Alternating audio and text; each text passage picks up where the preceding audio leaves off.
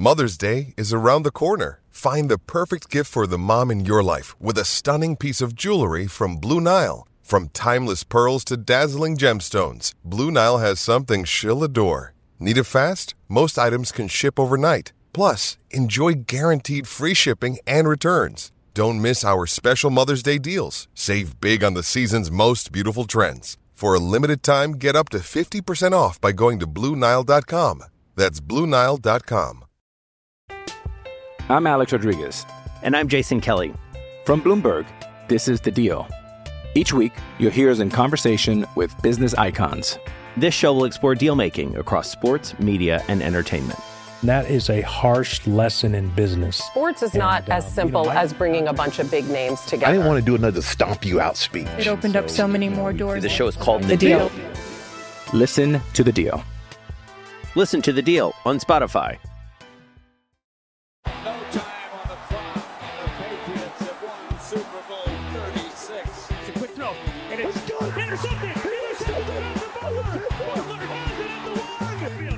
Right, it is late on Monday night as we record this, a few days after the Patriots lose to the Bengals. I know you don't want to hear a whole lot about it, but we got to take our medicine.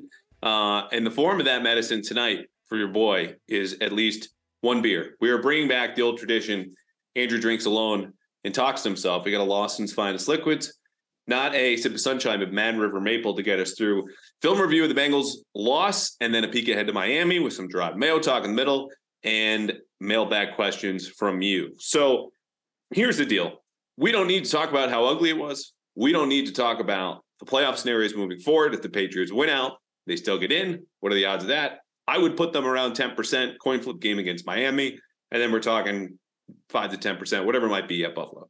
Doesn't matter. We all know that. That's the deal. The thing is, they're seven and eight. And regardless, in my opinion, what happens versus Miami and at Buffalo, even if they bowl over the Dolphins and dominate the Bills, is this loss against Cincinnati defined and embodied the Patriots season more than any other that we've seen for one simple reason. The Patriots showed you their ass. Okay. This was a colossal coaching failure on both sides of the ball. Not just offense. And we banged on the Matt Patricia and Joe Judge drums all year long, rightfully so. And I told you multiple times, I don't find this particularly interesting to keep playing those same notes, but they keep giving you reasons to. But defensively, the Patriots match that. You might go, oh, well, they shut the Bengals out in the second half, this and that. We'll get into the exact numbers that show why 22 points allowed did not exactly show you what happened on that side of the ball. But when the Patriots needed their coaching staff most, with their playoff lives seemingly at stake, okay, they gave one of their worst performances of the season, perhaps the worst, if not close to Chicago, and they lose 33 to 14. Monday Night Football. Certainly don't need to go back that far. But that is the point you need to get across from this game. You can gloss over all the numbers, fast forward to the Jerod Mayo talk, Miami preview, that's fine. But if there's one thing you take away from this episode in this game, is that coaching failed the Patriots. It failed them against Cincinnati, and it has fa- failed them all season long. That is why they're seven and eight on the outside looking in right now, and not comfortably inside, at least at eight and seven, with one of these games, be it Vegas, Cincinnati, maybe Minnesota, and with a firmer grasp on their destiny or fate, whatever you call it. all those phrases kind of suck. They all say the same thing. It don't really make sense, but you get what I'm saying. And we're going to go through both of them. And then we're going to get to the good, the bad. We need to talk. And what would NFL film say in our traditional post game recap episodes? But quickly, some numbers in the coaching staff. And I have a lot more at bostonherald.com. Go read the film review per usual, 2,000 words, lots of graphics, blah, blah, blah, blah, blah. Offensively, okay, let's start with this. The game plan, A, was a disaster. B, you know, was a disaster because they started with six straight punts around the most pointless possession of the NFL season when the Patriots, with 11 seconds left before halftime, trailing 22 to nothing, throw an 11 yard pass. Then they call timeout, and you remember what happens next? They kneel the ball because why else would you take a timeout just to run the clock that you stopped intentionally? Okay. The six straight punts, though, obviously are more of a problem. This team did not cross midfield until their last play of the third quarter. Their first two drives were three and outs, and the third downs on both of those were just abysmal. The first one, Jonnu Smith and Hunter Henry, as you've surely seen by now, run into each other in what was, you know, an omen for the rest of the game because the route spacing was terrible. We'll get more to that. The second third down, Mac Jones signals for a screen to his right. He's got three receivers, Two look over, one doesn't. Mac snaps the ball, looks right. Everyone's heading upfield. No one's looking at the ball. That's a failure in communication and in scheme because the Bengals, not fooled, also not blitzing, which is why Mac checked to that screen. So he throws an incompletion over the middle. These are plays the Patriots had rehearsed over and over again. Within your first six snaps of the game, your first two third downs, typically there's a whole day dedicated to third down. What are we going to do? How are we going to do it? What are our answers for this and that? Nothing, zero. So those were two out of those six plays.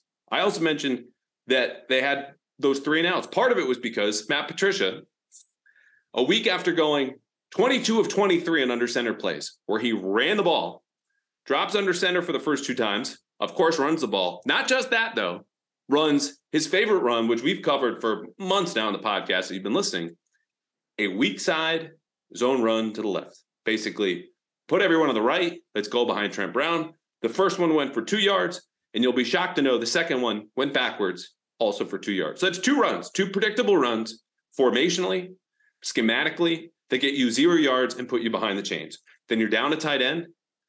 You're down 14 nothing defensively, and you keep moving forward where you know it, it's it's shocking watching the end of that game, right? If you watched it from start to finish, or if you just jumped in on the highlights, because you could say, oh, they turned around in the second half and all these yardage totals, blah blah blah blah blah.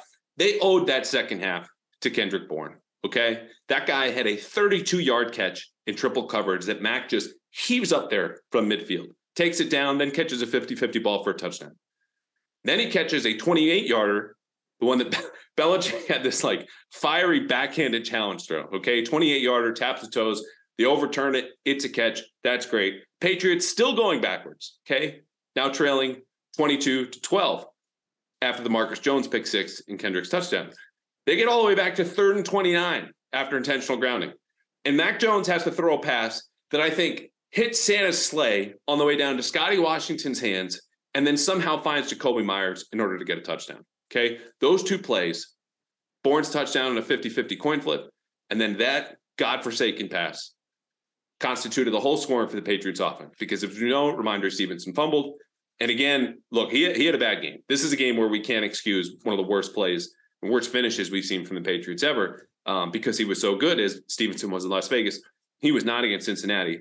But it took a brilliant performance, an unprecedented performance from Kendrick Bourne, who had 100 yards for the first time in his career, and remarkable luck for the Patriots to even be close at the end. Now, luck also went defensively, which I talk about six straight punts to start the game around the end of half. Kneel down for the offense. Defensively, the Patriots, they played the same coverage on 54% of their coverage snaps. Cover two. It was the most I've ever seen the play since I started charting every single play and covering the team in 2018. Okay. And you know what? You could go, let, us give them the benefit of the doubt. Start. Let's make the case for 54% of the same defense at the start. Jack Jones is out. Jalen Mills is out. The rest of your corners, Marcus Jones, Myles Bryant, Jonathan Jones to a degree, probably better in zone. And certainly when you're playing three safeties with McCourty, Dugger, and Phillips, or maybe Jabril Peppers, all better zone coverage players than man to man. So of course you're going to lean more zone. The thing is, Joe Burrow passed this two high coverage test where teams last year, as Chase is breaking out, Tee Higgins is a problem, Tyler Boyd's still good. He solved this test where everyone's making him be more patient and take checkdowns and hand the ball off, which Cincinnati did successfully, not for one touchdown to start, but two straight. And they got a field goal and then had an interception only because Tyler Boyd stopped running his routes. Good play by Devin McCourty. And then scores another touchdown before halftime. And so against all this cover two, okay, which was 58% before halftime, not 54, Joe Burrow goes 18 of 21 for 147 yards and two touchdowns against plan A for the Patriots defense. So 22 points looks bad. Not to mention that field goal would have been a touchdown if not for Devin Asiasi holding penalty. That was their plan A. They sprinkled in a little bit more pressure in the second half, half admittedly risky, but it got you that pick six from Marcus Jones, who was sitting in off coverage on, on third and 11. They send the house. It's a very loose kind of man coverage. He watches the ball come in, picks it off, goes back. Okay. And the other part about this was when they weren't playing cover two, because they got in the red zone, you know, they got the advantage of not having to worry about these deep balls to Tee Higgins, which Burrow throws in the second play from scrimmage, 38 yards over Marcus Jones. Tee Higgins has an eight inch height advantage, height advantage over Marcus Jones. Of course, he gets that. That scares the Patriots. They say we're playing cover two, two deep the rest of the game. Even though Burrow, well, I started to say earlier, let me finish this now. The fourth best quarterback in the league this season, not just last when he learned his lesson, against cover two by yards per attempt and passer rating. But moving forward, when they weren't playing cover two, and you get inside the red zone, you got a little bit of an advantage. We can play some man coverage if we just play the leverage right, maybe a couple doubles here and there. You know who got more doubles? Out of Tyler Boyd, Ja'Marr Chase, who might be a Hall of Famer one day, and Tee Higgins, who's definitely going to the Pro Bowl uh, sometime soon. Boyd did. Tyler Boyd, their number three wide receiver, got bracketed five times in the red zone, as many times as Chase and Higgins combined. Never mind that Ja'Marr Chase have size and speed advantages against Patriots outside corners, or at least one or the other. And as they were bracketing Tyler Boyd, Boyd five times, um, Tee Higgins got his first touchdown. Ja'Marr Chase converted a third and long that set up another score. Okay. And then Higgins gets another ball that sets him up close to the red zone for that final touchdown. So the game plan fundamentally was flawed. And I get you don't have a whole lot of options with Jonathan Jones, Marcus Jones, Myles Bryant. You could play a little more cover four. You could maybe play some cover six. You could work in some creeper pressures like we've talked about, where you got a four man rush. One of them drops off the line of scrimmage, replaced with a linebacker, and you can play cover two behind it. That's how the Patriots got their first interception against Zach Wilson against the Jets. Granted, Zach Wilson not close to Joe Burrow, but the point remains the same. There's a way to generate safe pressure, and the Patriots just trusted their front four to get standard pressure. This was like straight out of the Colts and the Bears in the mid 2000s, all those games they played against Peyton Manning. And then that Super Bowl, it was like, you know, the, the Spider Man meme as far as defensive philosophy went. And, and the Bucs, even before that in 2002, when they win that Super Bowl. Okay. The Patriots tried to disguise it to their credit. A lot of guys rotating responsibilities. Devin McCourty would play a short zone, then he'd go to the deep path. Kyle Dugger, short zone, then he's running down the middle in Tampa 2 between the two high safeties. Bentley's doing the same thing. So they really spun the dial as far as that went. But the variety didn't change a whole lot in the second half. This wasn't a big game plan adjustment thing. Now, the Patriots, again, like I mentioned, had that big pressure in third and 11. The game will paid off. Pick six pays off as well as you can on defense. And then the next drive, I think it was third and six, they aligned the same, uh, you know, pressure look, cover zero, everyone up, all the corners off, and then bail out of it. And they get Cincinnati to call a screen, which they're all over because they're not actually blitzing this time. Nice sequencing by Steve Belichick. But as far as the rest of the second half, besides the pick six and that punt, they benefited from a missed field goal. Joe Burrow missing a third touchdown to Trent Irwin down the middle that just went past his fingertips, holding penalties on the offensive line that backed them up. And Cincinnati staring at the clock instead of the scoreboard, just going, all right, let's get this out of here. Like Burrow had some chances that he just flat missed. And that's what kept their defense afloat as much as anything aside from Mark, Marcus Jones' pick six, which was great. But Marcus Jones also got smoked by Tee Higgins and Ja'Marr Chase, as you would expect. Credit to him for sticking with it. 14 tackles, also had the screen catch. But when you look at what the coaches did to put this team in position to extend its playoff lives or take control or even just move above 500, there's nothing there offensively or defensively, at least defensively. You could see what they were doing. There was a purpose and there was a reason and a thought to it. It just happened to play directly into Cincinnati's hands for the last season and a half. Offensively, there's no clear plan. They're running the same stuff that I've told you they've been trying to force feed with these outside zone lefts and the route spacing. God, we're going to get to that now in a second.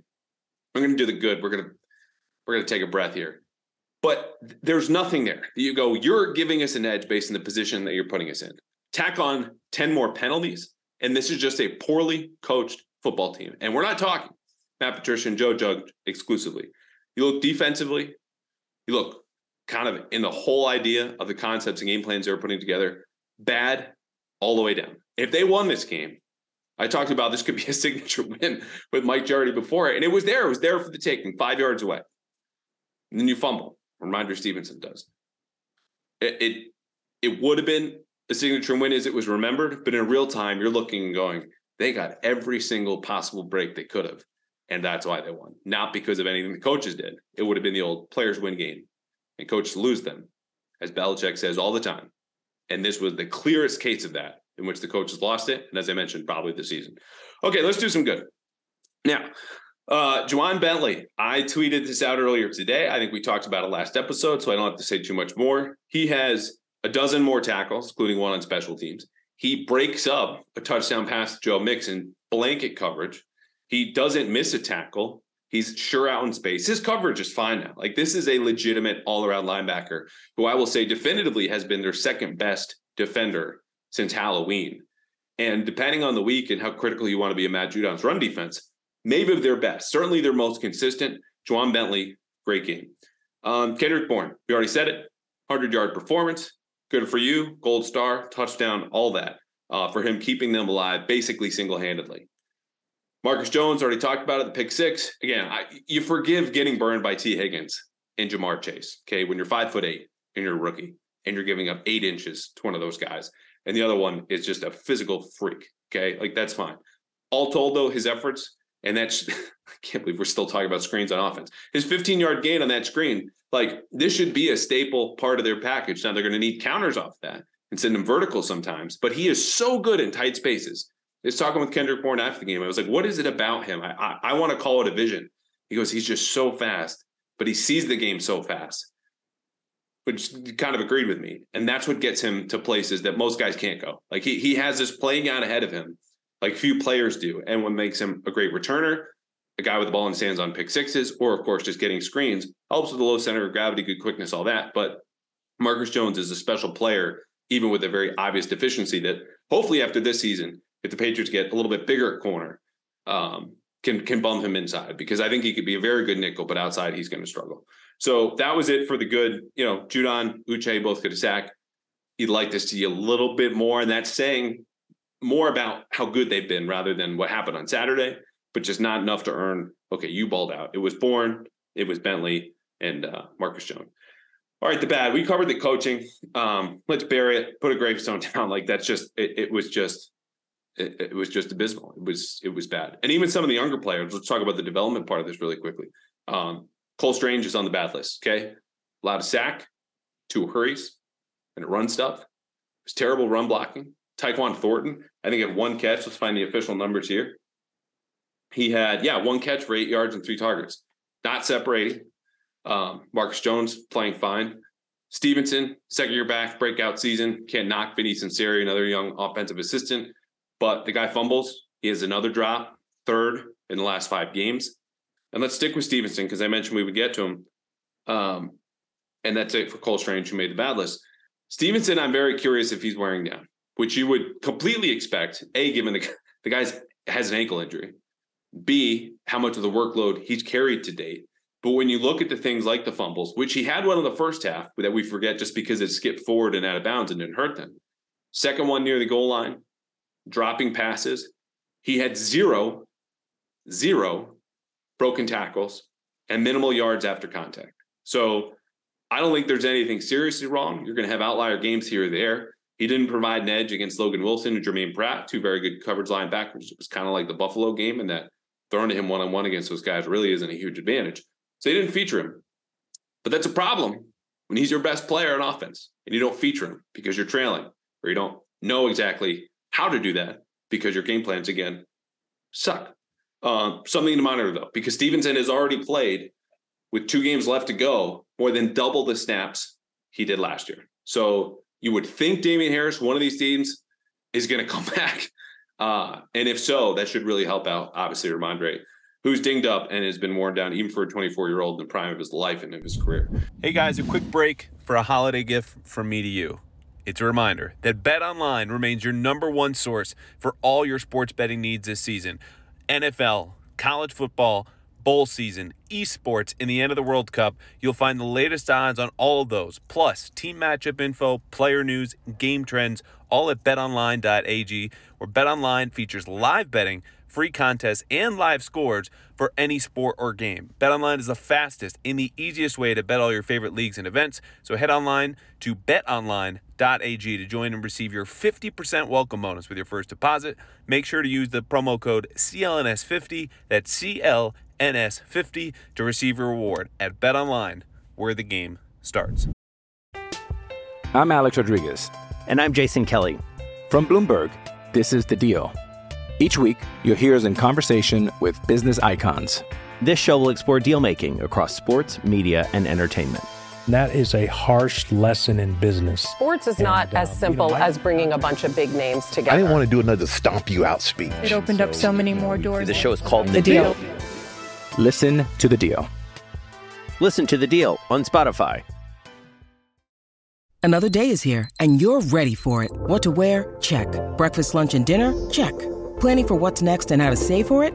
That's where Bank of America can help. For your financial to-dos, Bank of America has experts ready to help get you closer to your goals. Get started at one of our local financial centers or 24-7 in our mobile banking app.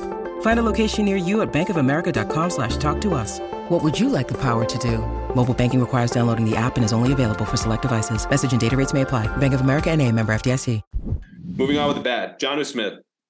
Jeez, this is you. You could even just say three catches for 21 yards, and you can't remember a single one of them, which is bad enough. The problem is, and something else I tweeted, when you look at the plays in which the Patriots route spacing was worst, he's in every single one of them. Okay. I think part of this is to do with coaching, but it's also a player who, at this point in his career, is kind of a, an established known commodity. We know what he is. He's never had more than 500 yards in a season, even going back to Tennessee. We thought he would be this tackle breaking machine, movable piece, could be an F, could be a Y, could be in the backfield, could do whatever. And none of that has come to happen in New England. And worse yet, he's eliminating opportunities for other receivers because he's like a freaking magnet to them when you look at the tape. Okay. These two man route combinations start to merge at the top. That's never, ever supposed to happen. Any sort of friction is supposed to be immediate off the line, crossing routes to get off press coverage. Cincinnati played a lot of press coverage, more than the Patriots expected. Why they were caught off guard, eh, might have been a coaching thing, but they've seen a lot of it this year. And Jonnu Smith is in the middle of all those. Twice with Kendrick Bourne, then running into Hunter Henry. Next one, he's not deep enough on a levels concept where you kind of have a high low going to uh, in breaking routes over the middle. So the defender has to commit to the short one or the deeper one. Well, Jermaine Pratt just got to hang out because they were so close together. He goes, I'll just see where the ball goes and I'll follow it and I'll get a hand on it. Well, the ball didn't go there because Mac Jones knew he couldn't throw it, throw it with Jonnu Smith and Tyquan Thornton so close together. So he didn't. And Mac Jones, in fact, took two sacks of those four aforementioned plays because of the route spacing. Speaking of Mac, um, yes, dirty play Eli Apple. His explanation Monday, don't buy it, trying to help. Tyquan Thornton, who was pursuing, I think it was Jermaine Pratt, I remember who picked up the football um, on what looked like a scoop and soar in his intentional grounding. You're not helping your teammate who runs a 4 2 and has a 12 yard head start, okay, by knocking a guy down behind him. There's 30 yards left. Eli Apple's not catching him, okay? And that block was from behind and to the side. Even if you want to say, oh, it might have been legal, I, I think he's going to get fined. And this is something where with Mac, it's just, it seems to be instinctual. He can't help himself in these moments where he'll do absolutely anything, even if it crosses the line, to kind of get an advantage. Remember the Brian Burns play? The thing about the Bears, I could give or take. It's just, it's something to monitor. I said on TV today. It's like, you know, we got some little Grayson Allen syndrome going on. I, I don't, I'm not going to call him dirty. It's like a dirty sock test. You pick it up, you smell it, figure it out. I wish we had a better way. It's 2022, almost 2023. And Mac Jones, I'm picking that up. I don't know what the ruling's going to be, but too many things have happened for us to go, oh no, he's you know he's fine, clean, stand up guy. I, it, there's just there's something there that that that flips inside of him because that was a completely unnecessary play with a bogus explanation. Not the biggest deal in the world. We move on. We need to talk. Um, I already hit on it already. We're not we're not going to bury this anymore. You can read about it, find the tweets, screenshots. The route spacing is terrible. Again, if you want to ask, you know, why is Mac Jones regressed? This is a big part of it. You know, protection's not been great. They've tried to help that with the play calling, some chips here, some doubles there, some slides over there. But when your receivers downfield are actively helping the defense, this is what you get. A quarterback with eh, you know entering Saturday just as many touchdowns as interceptions, and all of his other numbers regressed. Like you just can't have these receivers running very basic concepts. We're talking slant flat. I already mentioned levels. Okay. We're doing uh, post wheel. We've got deep crossers, you know, a post and an in route. Like all this different stuff you see everywhere across the league. Players who are here and started in Tennessee, if you were Jonnu Smith, Hunter Henry, of course, back with the Chargers, um, Agholor, the Raiders, the Eagles before that. You can't have this. His curl throw to Agholor, by the way, was way off. And it looked like Agholor, in my opinion, this is a random third quarter play. If you remember it, you're a sicko like me. they they drew a penalty. It was a defensive pass interference or holding. Agholor's stem goes way inside the numbers. And the way you look at that throw that lands outside the numbers, you wonder if that's where, again, some of the route detail gets to be an issue. But the bottom line, that was a very simple concept, and they're just not doing it. The route spacing here has been bad. On Saturday, it was atrocious. Okay. We're taking a breath again. What would NFL film say? Well, knowing NFL films as an extension of the league and the propaganda, they fire up the propaganda machine so high for this one. First half goes as quickly by for this fake Patriots hour long documentary of the 2022 season that we keep referring to. And I explain because people come in and out of different episodes is that it's 22 to nothing. They skip right over that. You get a big play in the Marcus Jones pick six. It was awesome. Pick sixes are great. You get a big zoom in on the touchdown that Jakobi Meyers catches off of Scotty Washington. Kendrick Bourne's catch, momentum's building, the late strip sack, the fumble, everything about this is kind of rising to a head. And then we get the Stevenson fumble, and he cuts some post game comments, and that's it. Because ultimately, this game, though I described it as the defining game of the season, it captures everything that we've seen through 15 so far in 16 weeks, 15 games in 16 weeks. It doesn't really matter for the playoffs. If the Patriots still went out, they make it in. And that's what this documentary, um, whatever you want to call it, would really care about. So they're moving on to Miami, and soon we will too. Quick note on Jerod Mayo, because this came up today. Nathaniel Hackett gets fired uh, in Denver. I just wanted to pass along some reporting I had done last March when I was at the combine, got to talk to a couple people, uh, interviewed George Paton, GM, just asking about the interview. They were thoroughly impressed. And this was not lip service um, just to the random reporter from New England because you want to say nice things about the guy that you interviewed. They really liked what Jerod brought as a younger candidate. Obviously, got some playing experience, some new ideas. Was not just going to take copy and paste the quote unquote Patriot way and drop it in Denver. Now, obviously, he didn't get the job, just like he didn't get the job with the Eagles a couple of years ago. But in talking to two other execs, he is really well thought of around the league. And you could see at the time when he got hired, he was the second coach ever to be hired in New England under Bill Belichick as a full time position coach. So, not kind of like assistant defensive line or offensive quality control, whatever. Like, you are the linebackers coach without a year of experience coaching in the NFL or college or in their system. The other one was Pepper Johnson, similar ex player linebacker. Um, I think it was Pepper. I have to go back to the story. Anyway, Jerod has been on a fast track for a long time, and it's coming to a head here. Now, do I think he goes to Denver? No, but you can't rule it out. A, because he impressed. He interviewed last year. I think with the Broncos, it's a it's a pretty toxic situation. You start with Russell Wilson, all the vibes are bad. The contract massive that's going to inhibit you from team building out the team as you want. The other part about it is I think they're going to feel burned. The Broncos will, even with this new ownership that we don't really know much about with a first year head coach because that was Nathaniel Hackett, who might have just been Aaron Rodgers' bait. If you go back to the timing of his hire and Rodgers hadn't decided to come back to Green Bay yet, that might have just been them trying to get him, and their plan B was Russell Wilson. Turns out the worst plan B quarterback NFL history, where they get fleeced in one of the worst trades. Obviously, hopefully Wilson plays better, but staying here for a second, I think they're going to want an experienced head coach because if you remember Dan Quinn, who might turn the job down if they offered to, I think was second or third in their coaching search. So I think they go more experience. If you're Jerod, he's a very smart guy, very capable. Everyone raves about him in the building in New England. He's been more than open about his coaching aspirations. I would hesitate if I were him. Jobs come open every single year. Two others are already out there Carolina, possibly Indianapolis. And as while those are unappealing for their own reasons, I think between the contract, the player you have a quarterback, some toxic stuff behind the scenes that I haven't heard reporting on a story about Dave Ziegler, the Raiders GM before the Pats de facto GM, that you know stuff even with like the strength and conditioning staff was not good, and things behind the scenes that like you look at a franchise and go, how do you miss the playoffs for seven straight years? Stuff you don't want to deal with is going on in Denver. So it's possible, something to keep an eye on. You're going to hear a lot about it. I would have my doubts, but could he leave this offseason somewhere else? Absolutely. And I would be surprised if Jerod Mayo is still here for the start of the 2024 season. So if this year is not his last, And supposedly, according to Phil Perry, um, his contract's up. Maybe it's a one year extension. Who knows what happens? Albert Breer reporting he wants a defensive coordinator title seems unlikely to get in New England, as much as Bill should probably just swallow that pill in any sort of pride because he's a great coach and that's what matters most. Um, maybe next year's it. Who knows? But I think Jerod Mayo's on the way out sooner rather than later. Denver, though, maybe we can pump the brakes.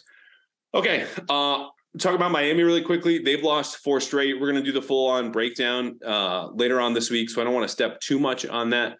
Teddy Bridgewater, though, it sounds like will start because Tua Tagovailoa is back in concussion protocol. Obviously, hoping the best for him. How much does this change from a football standpoint? As much as that should really be a human story because the guy's had three freaking concussions in the same season, and somehow the NFL keeps missing this. But staying on the field, I don't think it changes a whole lot for the Patriots because you can do the oh well, Tua is four and zero oh against Bill Belichick, blah blah blah blah blah. They average fewer than twenty offensive points per game against the Patriots when Tua starts. Like this is a Patriots offense problem versus a Patriots defensive problem. Even though Miami salted away two wins against the Patriots last year in the final moments, otherwise excuse me, we'll give you a quick rundown. Miami, despite losing four straight, they're eight and seven. They are eighth by DVOA. They are uh, fifth in offense, 17th in defense, and 31st by special teams. So when we look ahead, and I'll repeat myself later on in the week, I'm sure they're going to need a big edge there on special teams. I talked about field position with Cincinnati. Bengals started on average from their own 33. In 10, 10 of their 12 drives ended in Patriots territory. The Patriots cannot survive that against Miami. The good news is uh, the Dolphins might be very willing to hand over some good field position or maybe a score. So I think it's a coin flip game, and we'll save that for the end of the week. All right, on your mailbag. Um, I swear I had this up. Oh, here we go. So uh, from Andrew De Silva, three, four bullet points on the tweet. So we got a lot here. Uh, thoughts on the level of blame towards Troy Brown in the offensive struggles. Here come the bullet points inability to beat press, spacing, receivers so slow to get into routes, and Thornton's lack of development since a promising camp. I was pumping the brakes back in camp about Tyquan Thornton. The first three, uh, I think, are fair. And obviously, you hope more from a second round pick. Let's just put that out there. I mean, whatever the summer was, the season has not been good, and his numbers are nearing, dare I say, N'Keal Harry territory. Um, yeah, Troy Brown absolutely assumed some of this responsibility. And, and people forget working with him is the youngest position coach in the NFL, Ross Douglas, who's 27 and really well thought of within the organization, but someone who played defense in college, coached defense with the Patriots last year after coaching a couple years at Rutgers and then one at Richmond, and is now working with the receivers. And I think he's got a great perspective. I'm sure he's helping them with, but this is another area where, okay, Troy's been around the block. He's also dealing with the returners. None of these receivers in their previous stops, especially DeVante Parker, were good against press. You just got to find better ways to win. Now, let's just go down them really quickly because Parker has been about as expected. He's not changing. Bourne under Troy Brown last year, uh, also had Mick Lombardi career year. I think his issue is more usage than it is performance. Nelson Agholor totally fallen off. Definitely takes some issue there because he's been invisible. He's been terrible. Um, Thornton development obviously an issue. Jakobi Meyers has been steady Eddie. So all told, there's not a huge drop off from like a lot of those players, which you would definitely say about the tight end position and the offensive line. But yeah, sure. If you want to blame Troy Brown, and I saw a couple other people uh, tweet this in response to my screenshots about the route spacing, no question about it. I do think, though, I'll tell you, I know the route spacing goes to something larger as far as the design of the offense, and that's where you get more into Patricia, Judge, um, and Evan Rothstein, who is quietly helping out behind the shadows as your kind of assistant off uh, quarterbacks coach, does some more project stuff, helps out with the red zone, and we all know how that's gone. So that's where everyone has has a hand in the spacing, but individual development, yeah, sure. All right, John Dunphy wants to know the top wide receiver available this offseason free agency is Jakobi Meyers. So retooling the offense with new weapons will have to come through the draft or a trade. Is there a disgruntled or soon to be cashing in for a payday I feel like we're missing some dashes there. Um, wide receiver that you can envision the Patriots trying to trade for. Great question. I think we did this on TV uh, a couple of weeks ago, maybe last week. There are names out there. The trouble before we jump into any sort of scenario is to remind ourselves that the Patriots have never, ever, ever, ever paid for a number one wide receiver. When they got Randy Moss, and got him to re-sign a three-year deal after the 2007 season, it was on their terms. Wes Welker, it was on their terms until it wasn't, and then he walked. So the best receivers here had never been paid top dollar. And so the Patriots, I think, would be wise to probably pivot from this apparent pillar of the roster building philosophy because look, as, as Dave Ziegler put it to our, our friend Doug Kyed of Pro Football Focus back in March at the league meetings, Raiders trade for Davante Adams. This is so unpatriot like. You not only coughed up, you know, first and second round pick, you give him this exorbitant deal. What gives? He goes, This is a scoring position. Okay. Receiver is important. And look, the Raiders are not some sort of case for why that deal worked or why it was great, but there's a trickle down effect where players like Adams, or, and I'll finally give you the names, um, maybe a Mike Evans, maybe a DeAndre Hopkins, maybe a Keenan Allen or Mike Williams. Mind you, the Chargers, Cardinals, and Bucs are all heading into cap hell as it currently stands this offseason.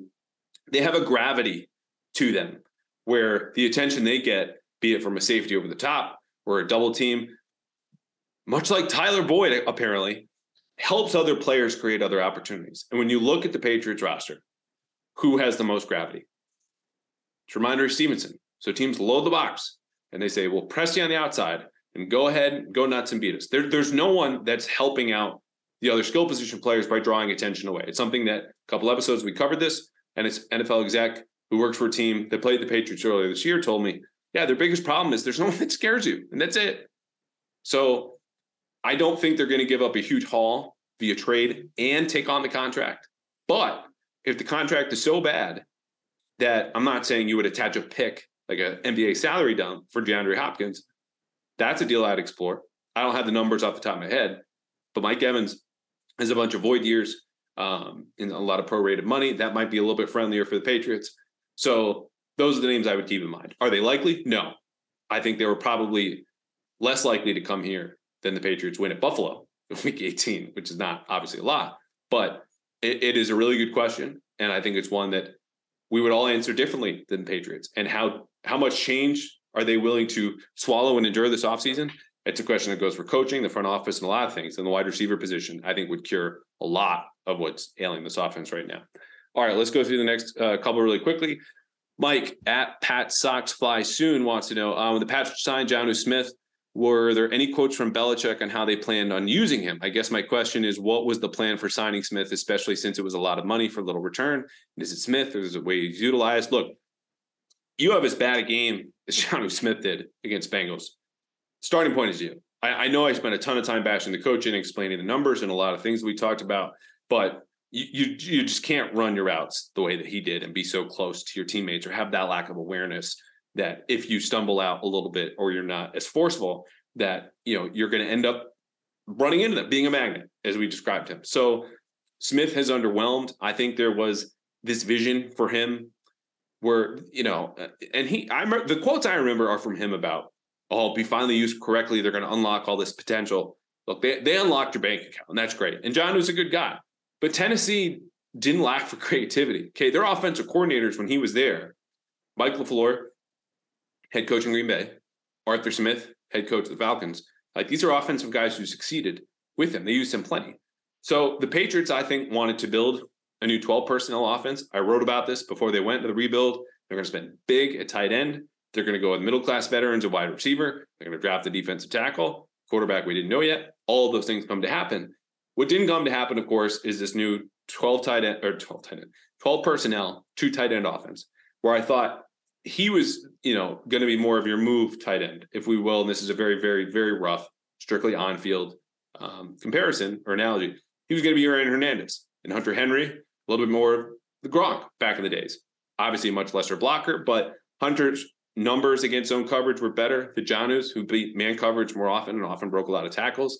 And so I thought he was going to be away from the formations. And it, just none of that has happened. Jonnu Smith is the epitome of a player who is currently constituted is better in theory than in reality. We can do all these different things with him. You know, F tight end, Y tight end, put him in the backfield, and it's just we can we can handle the ball off, and they did, and they have, and it just it just hasn't happened. So I think they found out that again, when you have a player like that, it's the old jack of all trades, master of none. Very skilled player, athletic, It's just it's not been a good fit here, and they've changed the offense. I think probably to help players like him and others, and he's been worse. And so partly that's on him, no doubt about it. But I think the Patriots overestimation of his talent, making him the third highest paid tight end. And his contract has gotten worse because they've guaranteed more of his money and converted base salary into signing bonus. So he's sticking around. Um, it, it's only gotten worse, and it was, but it starts with their overestimation, and that's the most important part. I said we would go quickly and we didn't. All right. Uh, sorry, Nick uh, Van Hoof, because we're going quickly with yours. I've heard people say Tee Higgins might be available via trade because the Bengals are going to have to pay Burrow and Chase soon. Do you think this is an option this offseason? Sure. But the same qualifiers uh, for the conversation before would apply to Tee Higgins. I, I can't even pretend to know what the Bengals are thinking or what they want to do. But ultimately, uh, yeah, I think Tee Higgins would would fit here. I think it would fit everywhere. What's the price? What's the cost? What's your competition for all that? I think the Patriots could fit them in their cap sheet, but do they want to cough up a second rounder for someone who might not be thrilled about being here? Is that for two years? Do the Bengals want more? Are they offered something more by somebody else? Like that's where the conversations get a little stickier. I think you're better off probably acquiring someone who signed a couple years ago. Contract looks bad. Patriots say we can fit it in our books, but you know we're only going to give you a, a late round or whatever it might be. Last one from Ben. Um, pretty basic question, but why are the receivers still having issues with separation? Is it play calling? Is it Mac's fault? What about the O line? Uh, yeah, look, I'm going to take a sip because I, I, if I was having a drinking game every time I said look, I think I'd be out of this beer by now. The offense is bad across the board. We can't stop. We can't continue to look for one answer about why the offense is struggling. The offensive line has underperformed. The tight ends have underperformed. The receivers have underperformed. The quarterback has regressed, certainly at least statistically. Okay, Rhamondre Stevenson's taking a step forward, and that's great, but he is so dependent, like Mac Jones is, on the offensive line and the play calling and design that it's not enough to carry what is now the worst Patriots offense since 1995. So I think they're having issues with separation because DeVante Parker always did. Kendrick Bourne often did. Tyquan Thornton can't get off press um, or separate at the top of its routes like he did sometime at Baylor. Might have been overdrafted. We'll see. So yeah, it's coaching and play calling's tied into that. They're asked to win one on one a whole lot, and you don't see a lot of motion at the snap, which their biggest play until those prayers that Kendrick Bourne answered later, and then Scotty Washington was Kendrick Bourne at the snap on under center, jet sweep, hands it off. Like that kind of stress that you put on a defense whether he got the ball or not, is something the Patriots are not making teams account for, making them move their eyes, be disciplined with their eyes. Where's the ball going? Is this a fake? Like you watch Miami. Yeah, they've lost four straight. Yeah, the offense has come back down. But when you have guys in motion, and sure they're Tyreek Hill and Jaylen Waddle, it puts a unique stress where you get him going already. And there goes Tyreek Hill across the formation, straight into a wheel route. Like that speed, that buildup is such an advantage for that offense. That is something missing from the Patriots. So I guess it's not Mac's fault that the receivers can't separate downfield because he has to hang in the pocket and hold on to the ball. But everything else, yeah, everyone gets a little slice of blame pie. All right. Well, I hope everyone had a Merry Christmas if you were celebrating or a great final night of Hanukkah. This went much longer than I expected. I think this is one of our better episodes, and not just because I took all of two sips of this beer that is now warm after I opened it. Um, again, any mailbag questions, feedback, comments, hit me on Twitter at underscore Andrew Callahan a Callahan at bostonherald.com. Um, big week. Patriots beat Miami. It's win and get in at Buffalo. Um, I don't know if you want that. Either way, I think we just need to appreciate the football that's ahead because soon enough, it's going to be the middle of April. And amid reading your 107th mock draft, everyone would probably sign up for watching what is uh, going on in Indianapolis right now, which is Colts Charger in a game that I know at least started miserably. We don't know what's happened, but look, football's football, and we got to appreciate it even when it's uh, seven and eight, and uh, the coaching is holding everyone back. But we will ring in the new year with a new episode. Dolphins preview coming this week. Can't wait. Stay safe. We'll see you then.